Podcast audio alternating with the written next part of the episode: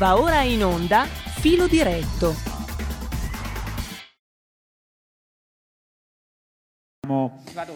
Il, il, tema delle terapie e cure e poi degli eventi avversi. Iniziamo con uh, il dottor Alberto Donzelli, medico specialista in igiene e medicina preventiva di scienze dell'alimentazione, che ci parlerà di vaccinazione, infezione da Omicron ed effetti paradossi, terapie precoci di efficacia ragionevole, sicura e sostenibili. Grazie se mi attivate lo schermo. Sono io? Ok. È partito. Allora, questo è il titolo, questi sono la mia dichiarazione di conflitti di interessi e eh, dico che eh, sono stato direttore del servizio di educazione all'appropriatezza e medicina basata sulle prove della ex ASLA di Milano, membro già del Consiglio Superiore di Sanità, da pensionato lavoro a titolo gratuito in una sede pubblica, pago l'affitto, non ho conflitti di interesse da dichiarare neanche come membro, ora presidente per la verità da pochi giorni, della Fondazione Allineare Sanità e Salute che si regge sul lavoro volontario e gratuito del Consiglio direttivo, del Comitato Scientifico e di chi eh, fa le eh, pubblicazioni. E eh, non presentiamo conflitto, ma sosteniamo di avere allineamento con gli interessi del Servizio Sanitario Nazionale della Salute della Popolazione e però vi invitiamo ad andare a verificare questa nostra affermazione sulla base delle nostre opere. E, e io eh, invito tutti a esigere che quando una persona parla in pubblico faccia prima espressamente questa dichiarazione e eh, metta in condizioni di misurarlo o di andare a verificare. Allora, eh, per quanto riguarda le infezioni, eh, il, il, testo della precedente legge dice che eh, i sanitari, Giacomini è obbligato a vaccinarsi, se no l'hanno sospeso, per prevenire l'infezione da SARS-CoV-2. Il decreto legge 172 ripete la stessa bestialità, cioè per prevenire l'infezione da SARS-CoV-2. Oggi noi sappiamo benissimo che questo non è possibile, anzi, anzi, eh, nell'anzi ci sta tutto, adesso andiamo a vedere. Eh, lo sapevamo quando abbiamo visto sul New England pubblicato lo studio sul Qatar che mostrava che eh, c'era eh, tra i 5 e i 7 mesi un aumento di infezioni nei soggetti vaccinati con dose doppia rispetto ai non vaccinati. Questo c'era sia nei sintomatici sia negli asintomatici.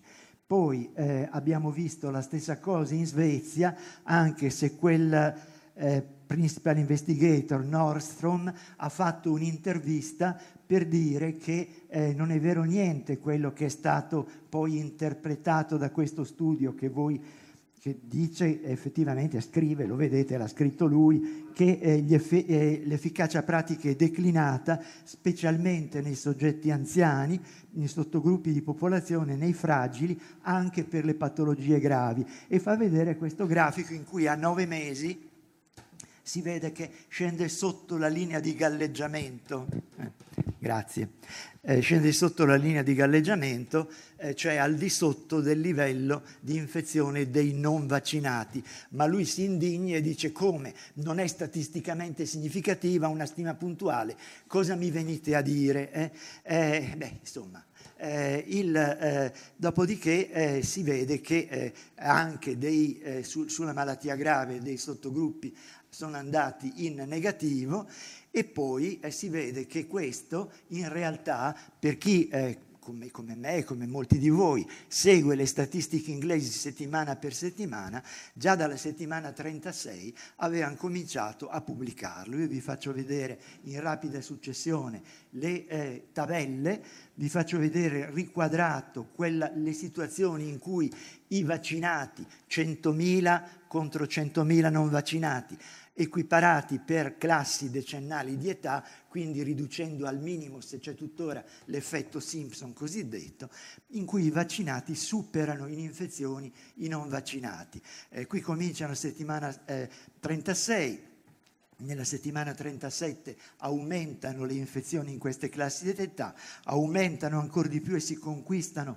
altre due classi di anziani e grandi anziani nelle settimane successive, aumentano ulteriormente nella settimana 39, nella 40, nella 41, eh, nella 42 eh, e eh, siamo a 2500 quasi e eh, di più infezioni, nella 43 c'è il sorpasso totale. Tutta la colonna dei vaccinati pesa di più come infezioni sulla colonna dei non vaccinati, ma eh, non si danno pace e eh, intanto non commentano, commenteranno molto dopo, cercando di arrampicarsi sugli specchi, se ci fosse dibattito facciamo il controcanto anche a questo, comunque eh, sono patetici. Eh, eh, prosegue il trend all'aumento di infezioni tra i vaccinati con due dosi, per la prima volta c'è più eh, infezione nella colonna intera, compresi i bambini, dei vaccinati, aumenta ulteriormente nella 44,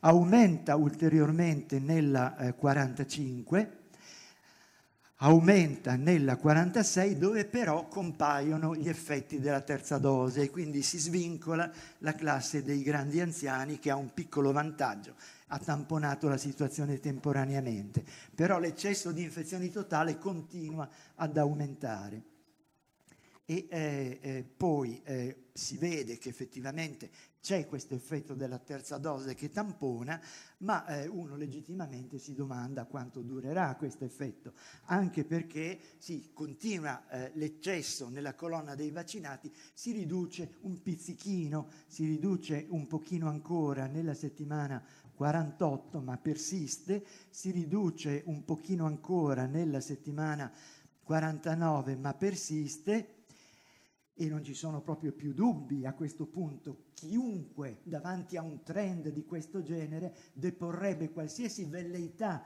di arrampicarsi sugli specchi perché scivola e si rompe, perché ci sono più infezioni tra i, non, tra i vaccinati rispetto ai non vaccinati. Nella settimana 50 siamo a 3.000 infezioni in più, c'è sempre un piccolo eh, aumento di eh, infezioni totali tra i vaccinati, Cosa succede nella 51? Succede la cosa clamorosa, cioè si svincolano, è vero, anche le, eh, i 70-79 anni, scusate, ma esplodono in eh, cifra assoluta le infezioni tra i vaccinati rispetto ai non vaccinati. Quindi non solo non possiamo avere più dubbi, ma ne avremo ancora meno guardando l'allucinante situazione danese che è stata pubblicata eh, un paio di giorni fa, eh, tre giorni fa. Pfizer, eh, lo vedete alla vostra sinistra, e Modei vaccinati Moderna a destra, la protezione con eh, la doppia dose è eh, patetica già all'inizio, eh, si parla di un 55% immediatamente dopo la seconda dose con Pfizer e di eh, un scusa, scusate, scusate, e di un allora mi sposto qua così vedo anch'io il gobbo. Allora, eh, è, è, di un 36-37% mi pare con Moderna. E però eh, vedete che a distanza di poco, eh, di pochi mesi, a tre mesi è già arrivata praticamente a zero.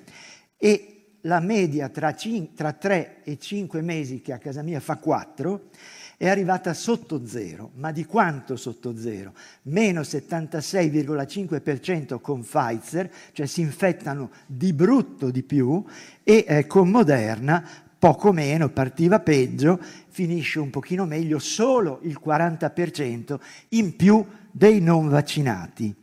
Allora, davanti a una situazione del genere, che qui vi riconfermo nel grafico successivo, vedete che eh, eh, si, si, sono aggiunti anche nel frattempo anche i dati del, dei tedeschi del Robert Koch Institute che nella relazione settimanale del 30 di dicembre dice che eh, 95,6% dei casi eh, di Omicron ci sono stati tra i vaccinati e eh, il 4,42 tra i non vaccinati. Peccato che i vaccinati nella popolazione con due dosi sono il 71%, eh, quindi molto meno di quello che è eh, la percentuale effettiva di infezione. Allora, io mi sono dilettato a tirare una riga grossolanamente, poi uno può fare eh, un'assunzione leggermente più sofisticata eh, con una curva un po' più fedele, ma mi sono limitato a tirare una riga tra la prima e la, eh, eh tra l'inizio e la fine di questa pantomima con le due dosi con la Omicron, sia con Pfizer sia con Moderna non ci vuole, non bisogna essere studiati di statistica per capire che con Pfizer la media è sotto zero in quattro mesi e con Moderna è intorno allo zero. Allora, davanti a dati di questo genere, si ha il coraggio di spingere a vaccinarsi, si ha il coraggio di pensare all'obbligo dei lavoratori o di tutti tra due giorni, si ha il coraggio di inoculare i bambini con la prospettiva di rivaccinarli a vita. Ma qual è la vision davanti alla proposta di vaccinare i bambini con una situazione del genere, con la Omicron che sta diventando dominante e promette più infezioni tra i vaccinati? Diventeranno un problema più grave per se stessi, povere creature, e anche per i nonni che hanno a casa, evidentemente, e per i genitori.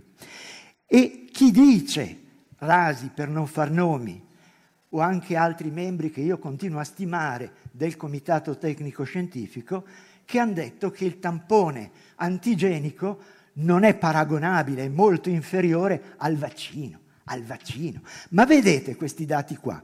Ma un tampone antigenico ogni due giorni, dice Rasi, sarebbe molto inferiore al vaccino, ma anche ogni due settimane è estremamente più efficace di un vaccino contro la Omicron. Questo è, mate- è aritmetica non è matematica. Eh?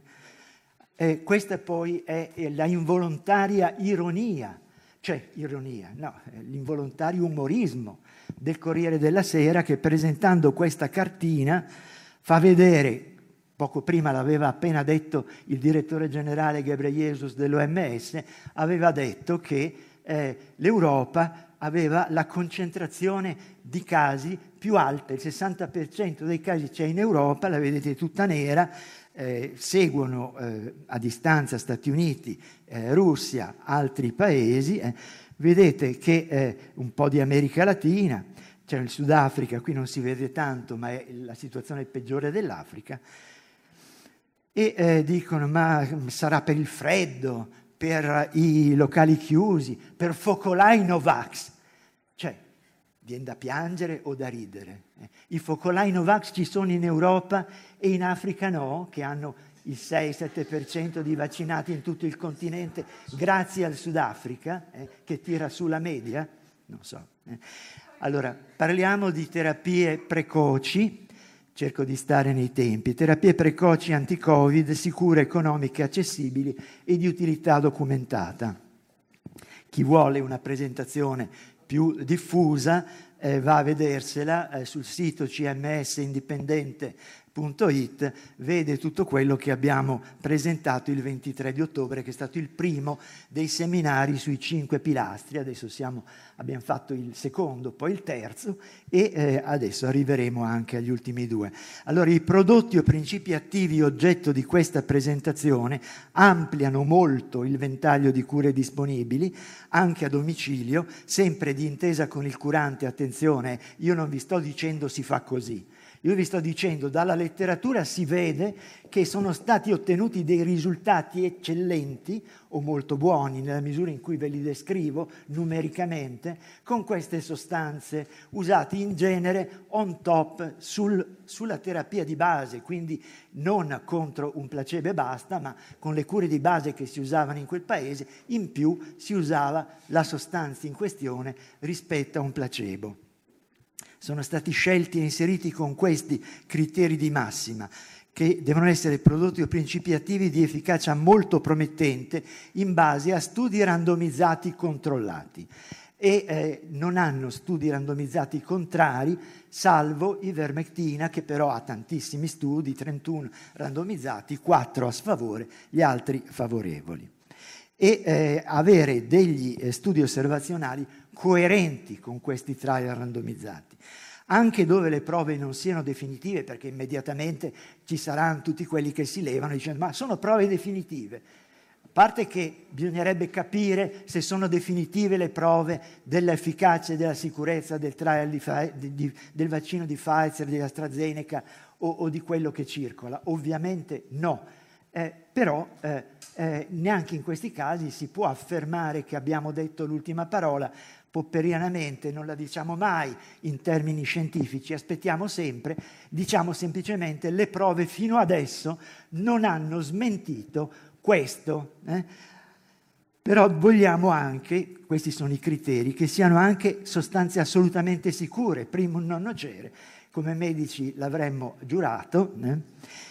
Che siano biologicamente plausibili, che abbiano quindi un'azione ragionevolmente coerente con l'effetto che si ottiene, che siano assolutamente economici, perché eh, eh, il eh, eh discorso anche del costo-opportunità è molto importante. Se io mi curo con un costo di un euro al giorno o un euro in tutto, poi quello che non faccio spendere al Servizio Sanitario Nazionale lo può investire in cure per chi non può eh, fare a meno di quel tipo di cure. Quindi è molto importante dal punto di vista etico eh, il fatto che siano economici, che siano accessibili o che possano rapidamente diventarlo, senza mega sponsor commerciali né ricercatori con grandi conflitti di interessi e relazioni finanziarie con questi sponsor. Questo sicuramente non esaurisce il numero di terapie efficaci contro la Covid eh, incluse terapie approvate in corso di approvazione, quelle cinque di cui si diceva, hanno un'approvazione e sono verosimilmente efficaci pure loro. Non rispondono a questi criteri per diversi motivi, cioè costano un botto, eh, hanno dei, degli studi che li hanno eh, fatti e che li hanno promossi con un monosponsor commerciale e coi fiocchi, hanno ricercatori prevalentemente in relazioni finanziarie con questo monosponsor, potrei andare avanti, potrei dire che il Molnupiravir eh, della Merck aveva dichiarato all'inizio che aveva una riduzione del 50% dell'evento composito di morte e ricoveri, poi a conti fatti quando ha finito eh, opt-out, move-out, eh, è risultato che era solo il 30% e che addirittura ha un'efficacia negativa nei diabetici, in quelli che hanno una carica virale bassa. Però non infieriamo. Eh. Costa 700 dollari negli Stati Uniti, ecco, però questa è la tabella con le sostanze che vi ricordo, che hanno tutti i requisiti che vi ho prima detto. Lo iodo povidone si trova in farmacia anche in colluttorio all'1%, se uno se lo fabbrica a casa è il betadine. Prende il betadine che si prende al 10%, 9 parti di acqua, una di betadine all'1%.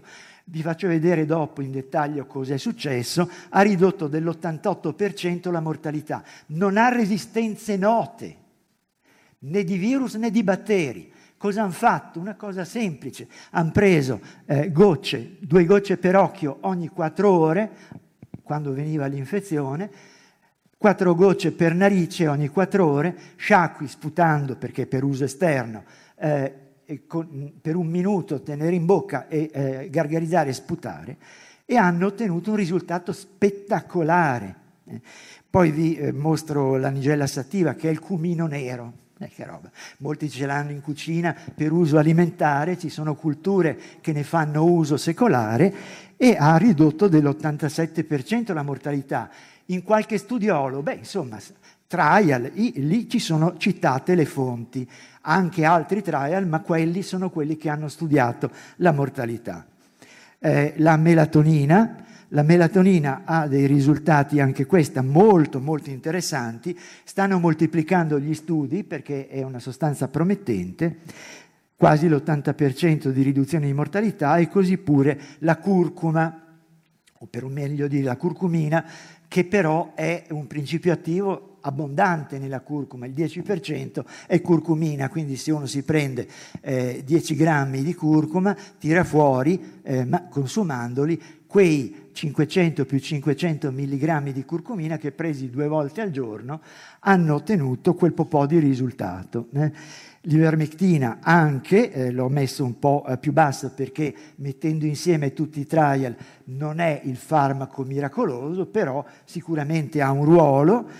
La fluvoxamina, la fluvoxamina se uno dice ma i principi alimentari mi fanno ridere, risus abundat, però guarda i principi a base di sostanze chimiche.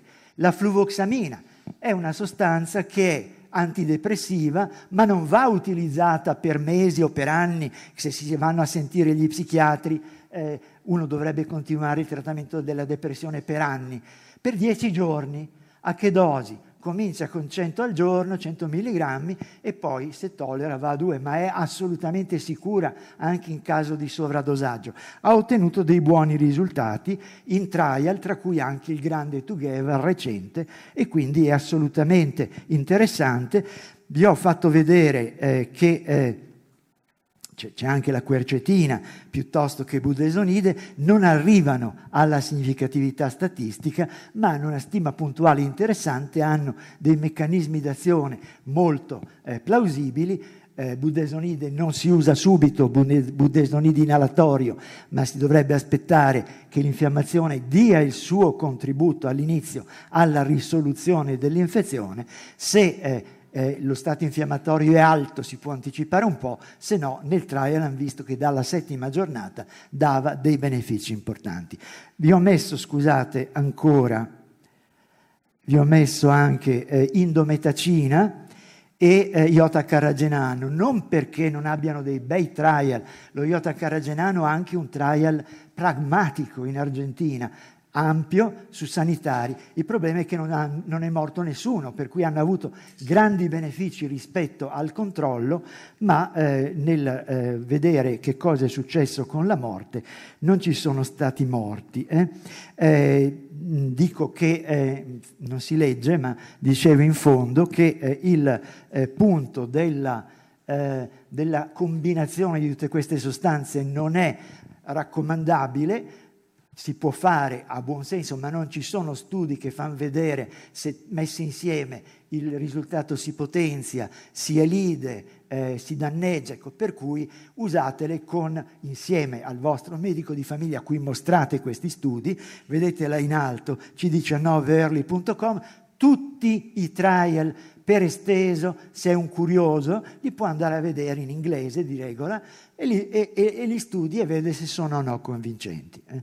Allora, purtroppo l'AIFA continua con un'insistenza che sarebbe degna di miglior causa a riproporre nelle cure domiciliari precoci eh, il nulla o il paracetamolo, ecco, che poi viene usato da tutti perché, perché eh, se eh, gli danno solo un'alternativa è chiaro che il medico di famiglia si butta su quello, è abituato a prescrivere e glielo dà. Purtroppo il paracetamolo è proprio quello che non andrebbe utilizzato in base alle prove di cui disponiamo, anche da trial randomizzati non con la Covid ma con altre infezioni e quindi sarebbe veramente ora che la smettessero anche perché poi nelle linee guida ministeriali ci sono delle indicazioni che portano fuori strada rispetto ai dosaggi. È molto facile superare i 3 grammi e anche i 4 al giorno se uno si attiene ai milligrammi per chilo che vengono indicati lì, quindi almeno riformulateli in modo da non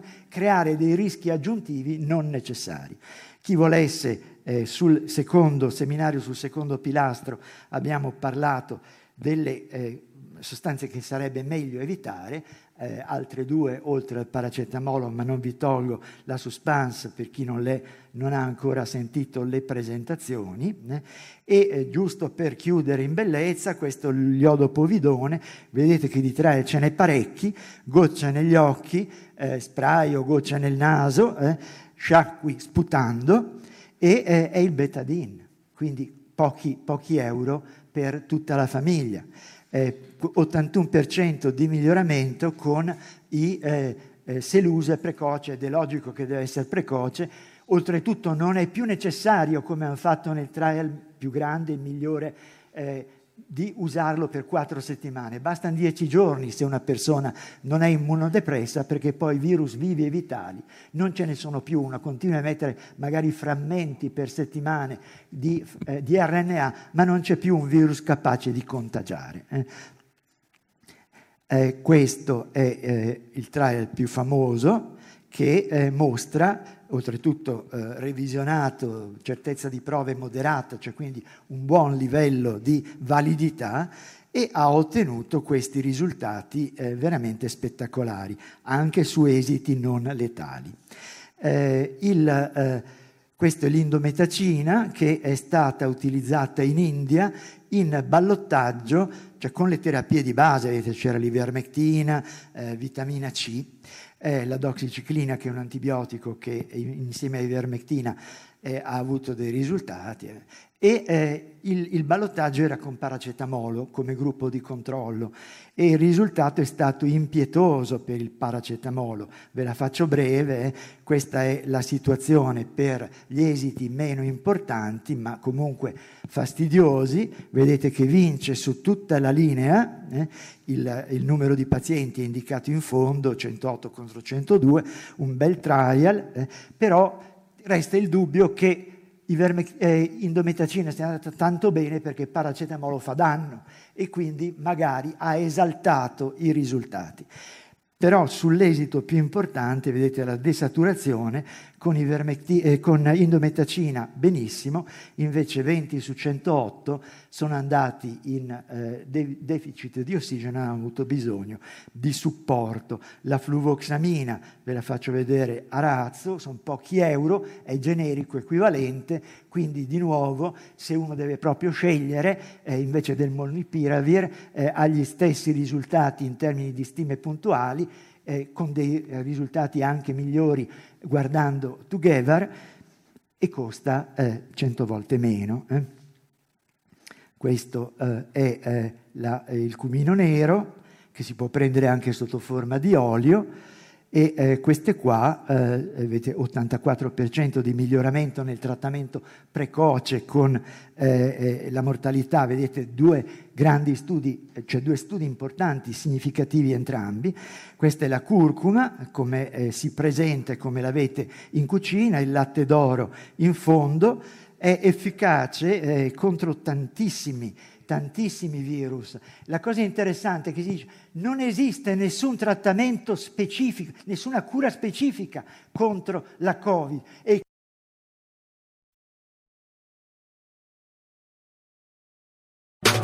In quanti ti promettono trasparenza, ma alla fine ti ritrovi sempre con il bollino rosso e non puoi dire quello che pensi. RPL la tua radio. Non ha filtri né censure. Ascolta la gente e parla come la gente.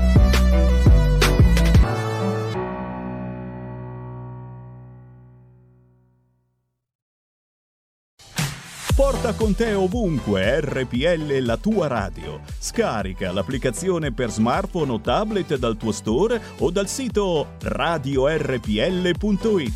Cosa aspetti? Chi se ne frega bisogna rispondere. La cura è bene che sia aspecifica, che funziona contro tante cose. Perché deve funzionare solo contro quello? E la curcuma ha queste proprietà e così tante altre sostanze che andiamo a proporre. E questa qui eh, è per quanto riguarda la curcuma, addirittura otto studi randomizzati controllati, quindi guardate se è poco, eh, con delle, eh, degli ottimi risultati eh, nel trattamento precoce, ma anche eh, curativa nei ricoverati. Bisogna metterci un pizzico di pepe, poco poco, per favorire l'assorbimento della curcumina. Eh.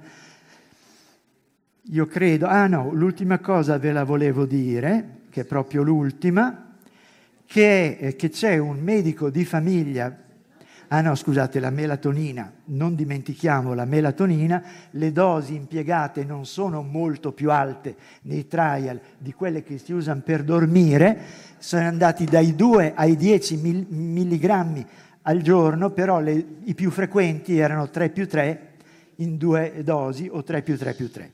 E eh, per finire, un bravissimo medico di famiglia eh, partenopeo, che eh, eh, continua a, a scrivermi eh, sperando che possa sbloccare una situazione che invece è bloccata, il sitagliptin è un farmaco antidiabetico. Come antidiabetico non è un granché le gliptine, però ha il vantaggio di essere molto sicuro eh, perché non abbassa la glicemia eh, e eh, il vantaggio è che viene utilizzato in questo caso per 10 giorni non per una vita come si usa nei diabetici. A che dosi? Alle dosi standard, 100 mg di sitagliptin per 10 giorni, con risultati anche qui molto buoni, non in un trial, è per questo che l'ho messo proprio in fondo, però in uno studio importante, oltretutto su pazienti malati in ospedale, quindi con effetto teoricamente minore di uno utilizzato all'inizio,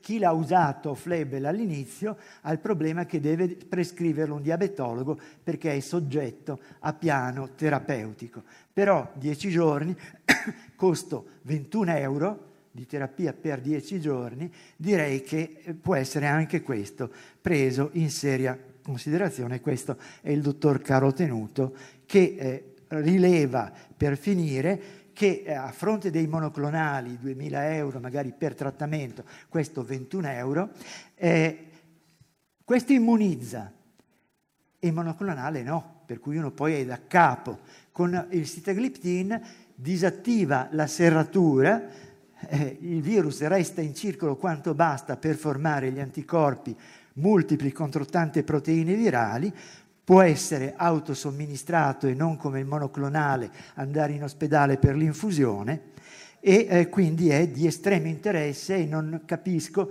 perché il Ministero o, eh, dicono che abbia risposto ai professori che hanno proposto di fare un trial che costerebbe 200.000 euro, hai capito? Eh, e quindi non, non si fa. Eh. Grazie.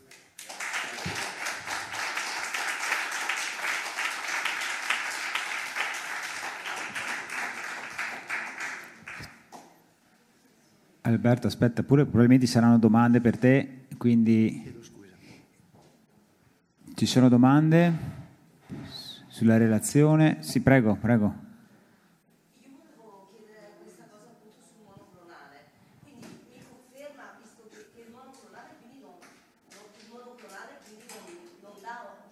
consente all'immunità naturale di svilupparsi?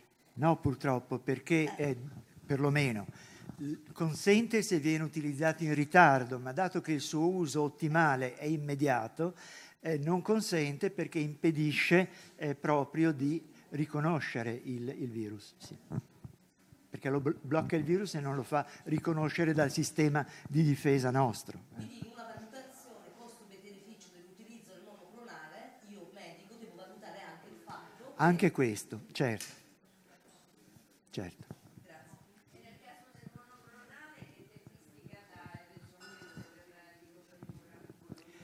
No, la copertura eh, è buona, però il problema è che decade molto in fretta. Cioè, quando io dicevo un po' con veemenza, chi se ne importa che una sostanza abbia una bassa specificità d'azione, durerà di più, eh, contro il betadine non ci sono difese da parte di nessun microorganismo, è messo tra i farmaci essenziali dell'OMS, lo iodopovidone, e non ha eh, resistenze note. Il monoclonale decade subito perché ha un punto di attacco, gli epitopi, un gruppettino di aminoacidi più piccolo di quello della spike, che già è ovviamente estremamente più limitata come immunità che suscita rispetto al corpo di tutto il virus. No? Per cui la spike abbiamo visto che ci sono rapidamente delle mutazioni che come la Omicron evadono le difese immunitarie, addirittura le negativizzano, il monoclonale dura ancora meno, per cui bisogna continuamente rinnovarli questo dal punto di vista del produttore è mica un difetto, eh? ecco, da parte nostra forse un po' di più. Quindi usarlo solo in casi estremi, quando il paziente o sim- francamente sintomatico oppure che parte molto fragile e quindi a quel punto il rischio-beneficio a favore di... Guardi, eh, dato che va usato presto, la mia opinione è che ci siano sostanze che hanno dei trial randomizzati a favore che eh, eh, possono essere cost- costituire un'alternativa, però la decisione spetta al curante, spetta all'interessato che informato fa le sue scelte. Rapida domanda, che poi passiamo al prossimo ospite. Ma, velocissimo, questi farmaci che hai elencato, vanno presi idealmente anche insieme in un cocktail tra di loro con altri farmaci, per esempio anche con copertura antibiotica o con altre cose di questo tipo, oppure si prendono anche singolarmente e va bene? Allora, come ho detto, non ci sono degli studi che mostrano, nei trial che li hanno testati, le combinazioni di questi farmaci a che cosa hanno portato.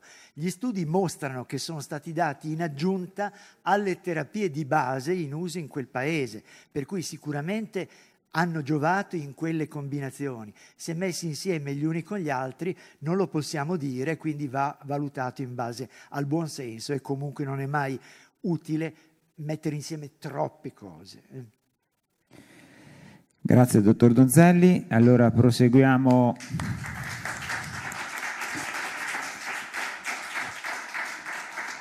con un intervento eh, da casa in videoconferenza con il dottor Fabio Burricana, con cui mi scuso per eh, il ritardo che abbiamo accumulato nell'arco della giornata. È un chirurgo specialista in gastroenterologia, medico chirurgo specialista in gastroenterologia, coordinatore scientifico di Ippocrate.org, quindi ci parlerà di terapie domiciliari, in particolare il titolo è Basi razionali delle terapie precoci. Grazie, dottor Burricana. Bene, eh, buonasera a tutti. Innanzitutto grazie per l'invito. Eh, gran parte della razionalità delle terapie è già stata presentata, direi, in maniera egregia eh, dall'amico Alberto Donzelli. Su questo non ci sono dubbi. ci sono alcuni punti da chiarire. il punto è che molte di queste terapie funzionano le terapie in particolare che sono state presentate dal dottor Donzelli funzionano soprattutto se utilizzate in fase precoce. Eh, io faccio parte del gruppo, come, si è presentato, come sono stato presentato, di Ippocrate Org e sono il coordinatore scientifico, il direttore scientifico. Che significa questa parola? Eh, che in pratica io eh, leggo la letteratura scientifica o ancora meglio ehm, ascolto quello che mi dice il dottor Donzelli nella valutazione della letteratura scientifica e ascolto quello che mi dice il collega professor Paolo Bellavite eh, su quelle che sono le basi biochimiche, biologiche della terapia e dopo si cerca di metterle in pratica. E la pratica clinica naturalmente deve far tesoro di tutte queste informazioni scientifiche e cercare di coordinarle per attuarle al letto del paziente. E il primo problema che noi abbiamo è che queste terapie dovrebbero essere iniziate in maniera precoce. E abbiamo già visto molte volte eh, che, la, che, si potrebbe dire grossolanamente eh, che questa malattia ha due fasi, due fasi molto distinte direi. Una prima fase che è la fase, si potrebbe dire, dell'entrata del virus nelle nostre cellule, della replicazione del virus nelle nostre cellule. E questa fase è la durata di 3-4 giorni, 5 giorni. Passati 4-5 giorni, quelle terapie di cui si è visto eh, che sono efficaci perché in qualche modo o bloccano l'entrata del virus, vedi eh, ad esempio la, la quercetina, vedi l'esperidina, oppure eh, che bloccano la replicazione del virus in qualche modo, e ce ne sono altre, la stessa curcumina in qualche modo, oltre un'azione antinfiammatoria, sicuramente, sicuramente l'ivermectina e, e, altre sostanze, molte eh, di quelle eh, citate da, da, dal dottor Donzelli, naturalmente funzionano se la terapia inizia in maniera precoce. E proprio qua sta il gioco del clinico, perché se non si inizia con questa terapia nelle prime fasi, quando si superano i 6-7 giorni e si, si passa dalla fase dell'entrata del virus, eh, la fase della replicazione del virus, e si entra nel momento infiammatorio in cui cominciano, cominciano a prodursi le citochine, eh, si entra nella fase della tempesta citochinica, quella là che porta alla polmonite interstiziale, che porta all'insufficienza respiratoria, che porta alla terapia multiorgano. Eh, in genere il ricovero avviene in questa fase qua. Questo poi è, è il motivo per cui molti studi che sono stati fatti in ospedale con sostanze di questo tipo non hanno funzionato, non hanno funzionato bene perché? Perché sono state fatte fuori tempo. Quindi in questa malattia il timing è fondamentale. Ma per avere per entrare nel tempo giusto bisogna partire in anticipo. E diciamo, è proprio questa è l'abilità del clinico, quello che io cerco di spiegare ai circa 200 medici che lavorano in, Ipo- in, in Ippocrate Org è proprio quello di conoscere i farmaci da utilizzare, ma soprattutto avere l'intelligenza, la capacità, la rapidità di partire prima possibile, e naturalmente valutando di volta in volta qual è la situazione di rischio del paziente, perché noi sappiamo molto bene che il rischio varia e conosciamo molti elementi per fare la, la valutazione del rischio del paziente. E eh, faccio un piccolo, eh, una piccola osservazione che il, eh, che il dottor Donzelli di fatto non ha citato i farmaci che più si usano, che sarebbero gli antibiotici, i cortisonici, l'eparina, che sono per lo più qua il discorso si fa complesso, e potrebbero essere tutti i farmaci della seconda fase. Infatti questi sono i farmaci che di più vengono utilizzati a livello ospedaliero e questi farmaci possono anche essere utilizzati a domicilio, ma non sicuramente nella prima fase. E voglio sottolineare perché ancora ci sono delle persone che sbagliano e ad esempio eh, un uso precoce del cortisonico è assolutamente è controindicato perché un ottimo farmaco antinfiammatorio però usato troppo precocemente mi può in qualche modo può interferire con la risposta immunitaria che ci serve, perché non dimentichiamo che la migliore terapia è la risposta immunitaria del nostro organismo contro il virus. Quindi abbiamo farmaci della fase precoce, e, come dire, e il dottor Donzelli mi toglie dal, dal lavoro di citarli perché li ha citati veramente in maniera ottimale, di fatto sono questi, forse potrebbero essere altri due, tre, ma questi sono sicuramente quelli che hanno più eh, che hanno più documentazione scientifica, quelli citati da, da, dal dottor Donzelli. A questo punto volevo chiarire due cose, eh, proprio volevo entrare un po' nella terminologia.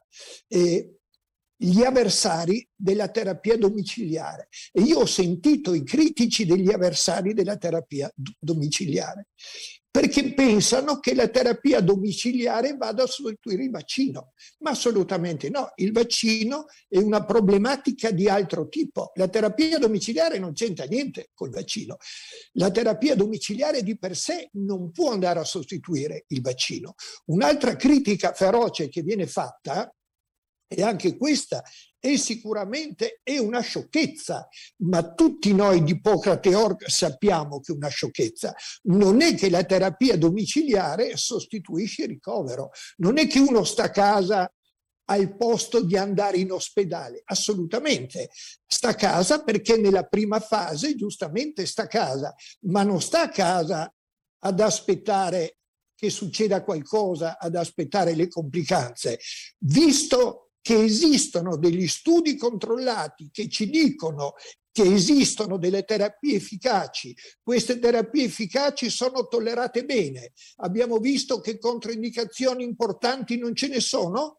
Il medico, e dico sempre il medico perché il medico che deve fare le scelte conoscendo il paziente, valutando la comorbilità, valutando possibili eh, azioni negative dei farmaci, per quanto eh, tranquilli come a- abbiamo visto solo, il medico in quella fase può partire con terapie di questo tipo. Ma perché no?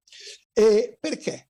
Perché come c'è questa diceria che chi fa terapie domiciliari è contro il vaccino e non vuole ricoverare in ospedale, cosa che, la ripeto, non è assolutamente vera. La terapia domiciliare è una fase o chiamiamo più che terapia domiciliare la terapia precoce, eh, la terapia iniziale, la terapia della fase di, replica- di entrata del virus o della replicazione virale è una fase, una delle fasi dell'approccio al, alla Covid-19.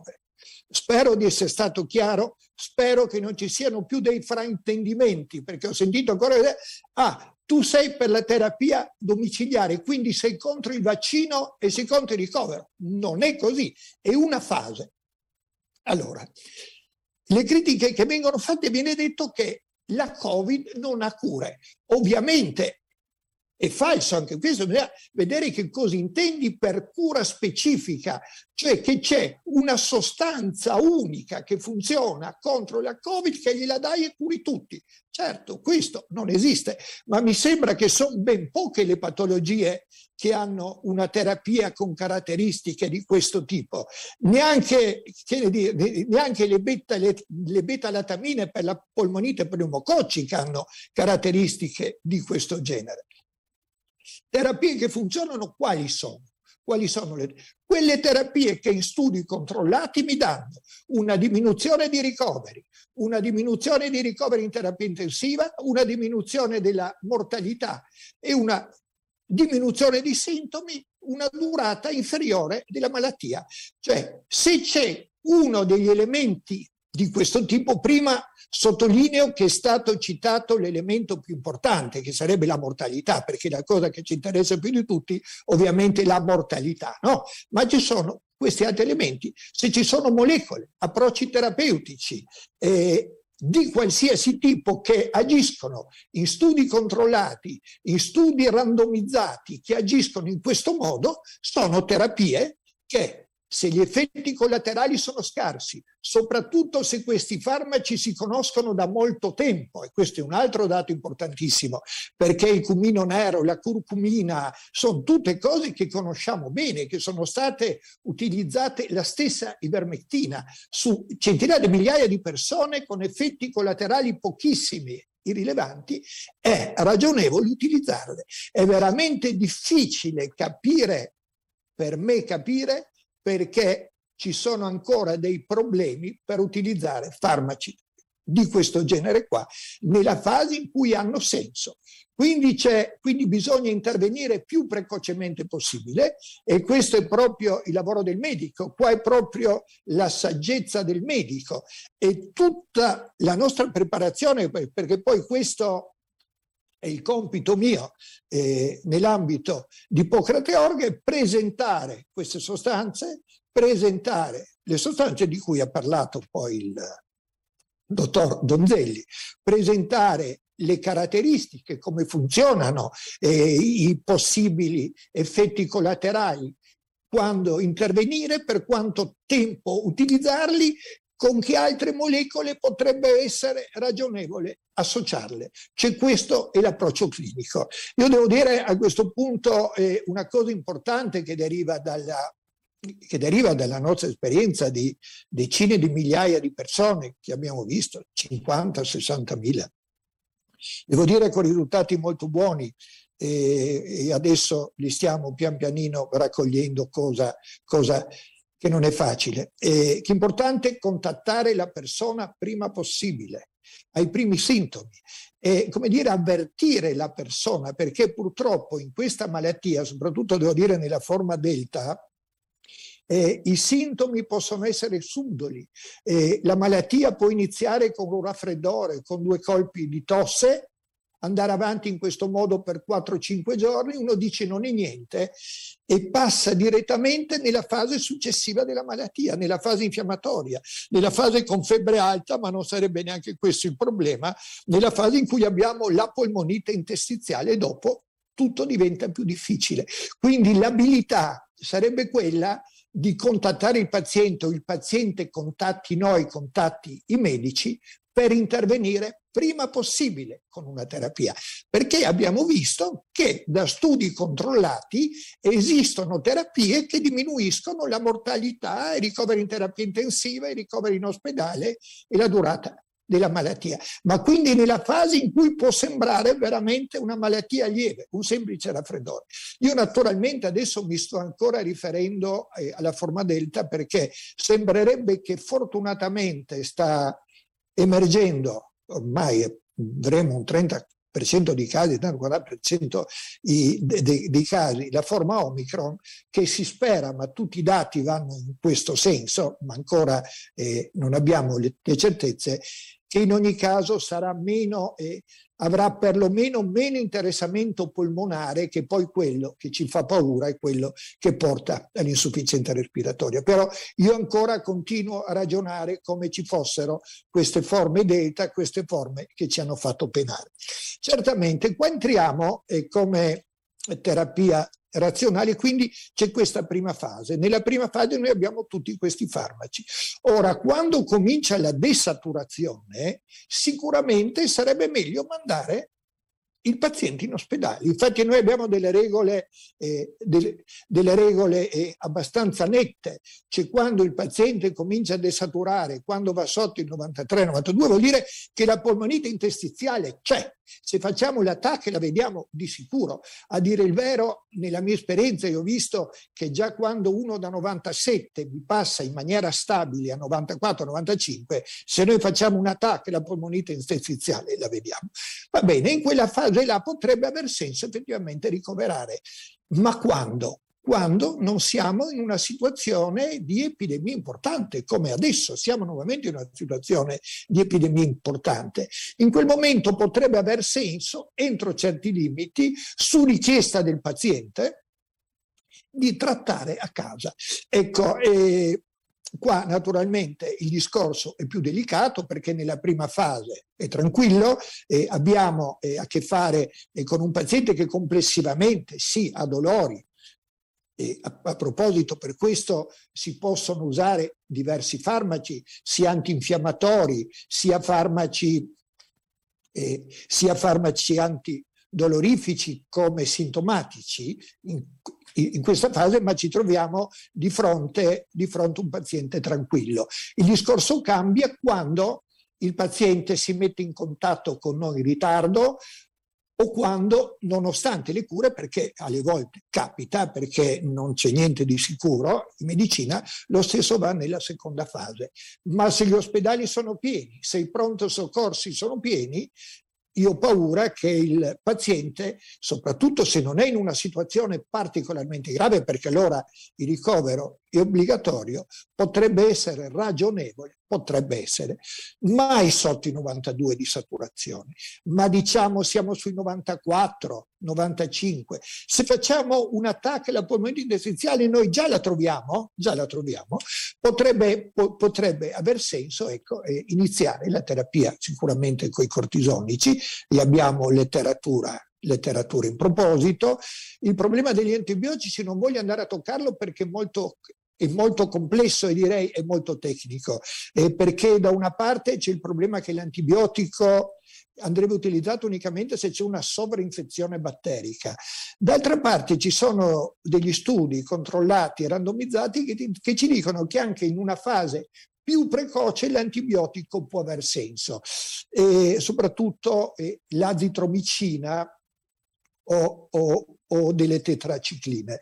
E qua entriamo in, nelle ipotesi molto, molto interessanti sul ruolo dei batteri nella crescita di questo virus. Ma non voglio entrare perché questo è un argomento molto, molto specialistico. Sicuramente nella seconda fase entriamo nell'utilizzo dell'eparina, dei cortisonici e degli antibiotici che si possono fare a casa, come a casa potrebbe essere utile, se la desaturazione è ancora lieve, avere la possibilità di arrivare all'ossigeno. Questo può essere molto importante nelle persone molto anziane per evitare il disagio di un ricovero e direi che eh, nelle persone molto anziane eh, sarebbe meglio evitare al massimo il ricovero, soprattutto perché la ventilazione invasiva non si fa comunque.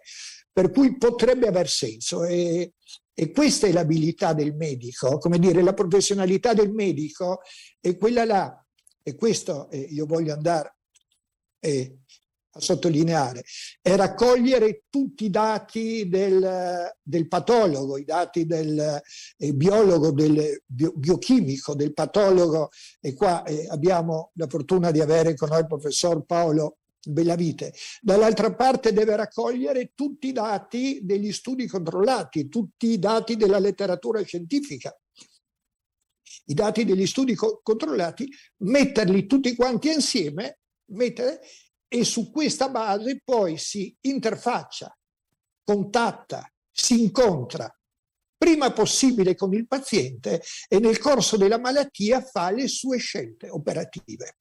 Ecco, quindi il medico in questo senso è veramente importante. Comunque la Covid non è una malattia che uno può gestirsi da solo, è una malattia che può gestirsi da solo per tanti motivi, anche perché effettivamente è diventata angosciante. Avere il medico di riferimento che dice no, guarda, stai tranquillo, le cose stanno andando bene, stai facendo le terapie giuste, se c'è un problema di qualsiasi tipo comunque c'è la possibilità di, eh, di andare in ospedale, mi sembra veramente importante. Infatti è il modo in cui lavoriamo noi di Ippocrate Org è proprio quella di contattare molto frequentemente il paziente e se il paziente entra nella seconda fase anche due o tre volte al giorno, domandando continuamente temperatura, saturazione, io chiedo sempre, ma tutti quelli del nostro gruppo, i nostri medici, temperatura, saturazione, altri sintomi.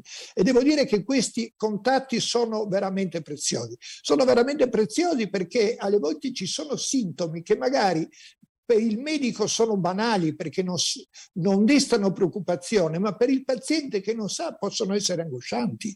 Eh, ad esempio eh, una tosse stizzosa, una tosse con tanto muco, eh, la congiuntivite, la, il fatto ad esempio della perdita dell'olfatto del gusto che di per sé non è pericolosa ma può angosciare il paziente. Tra l'altro sembra che una delle caratteristiche dell'Omicron di non avere più questa perdita dell'olfatto e del gusto, se si trovano delle malattie lievi, soprattutto raffreddore, perdita del olfatto e del gusto, probabilmente senza perdita, probabilmente il, il, l'Omicron.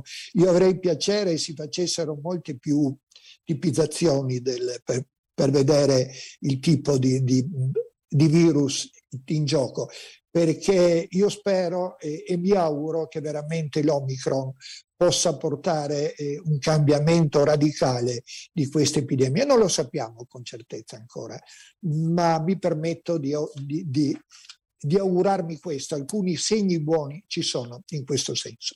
Allora, eh, Ultimissima cosa, eh, visto che eh, questo, questo, incontro era anche per eh, mandare dei, dei, messaggi, dei messaggi al Comitato Tecnico Scientifico, chiedo io perché? Ma perché? Questa è l'ultima cosa che vado a, a dire. Non c'è, visto che abbiamo profonde, fondatissime basi scientifiche per proporre le cose di cui stiamo parlando.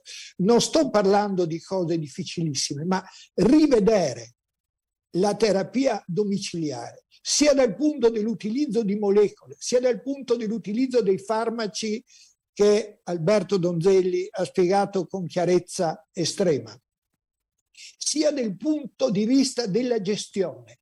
Perché non fare un cambiamento? Perché non, io solo di questo mi occupo, non voglio affrontare il problema dei vaccini, non voglio affrontare il problema di tutti gli altri sistemi che io non sono né un epidemiologo né un virologo, ma dico perché non si può gestire a domicilio questa malattia. Avete ascoltato Filo Diretto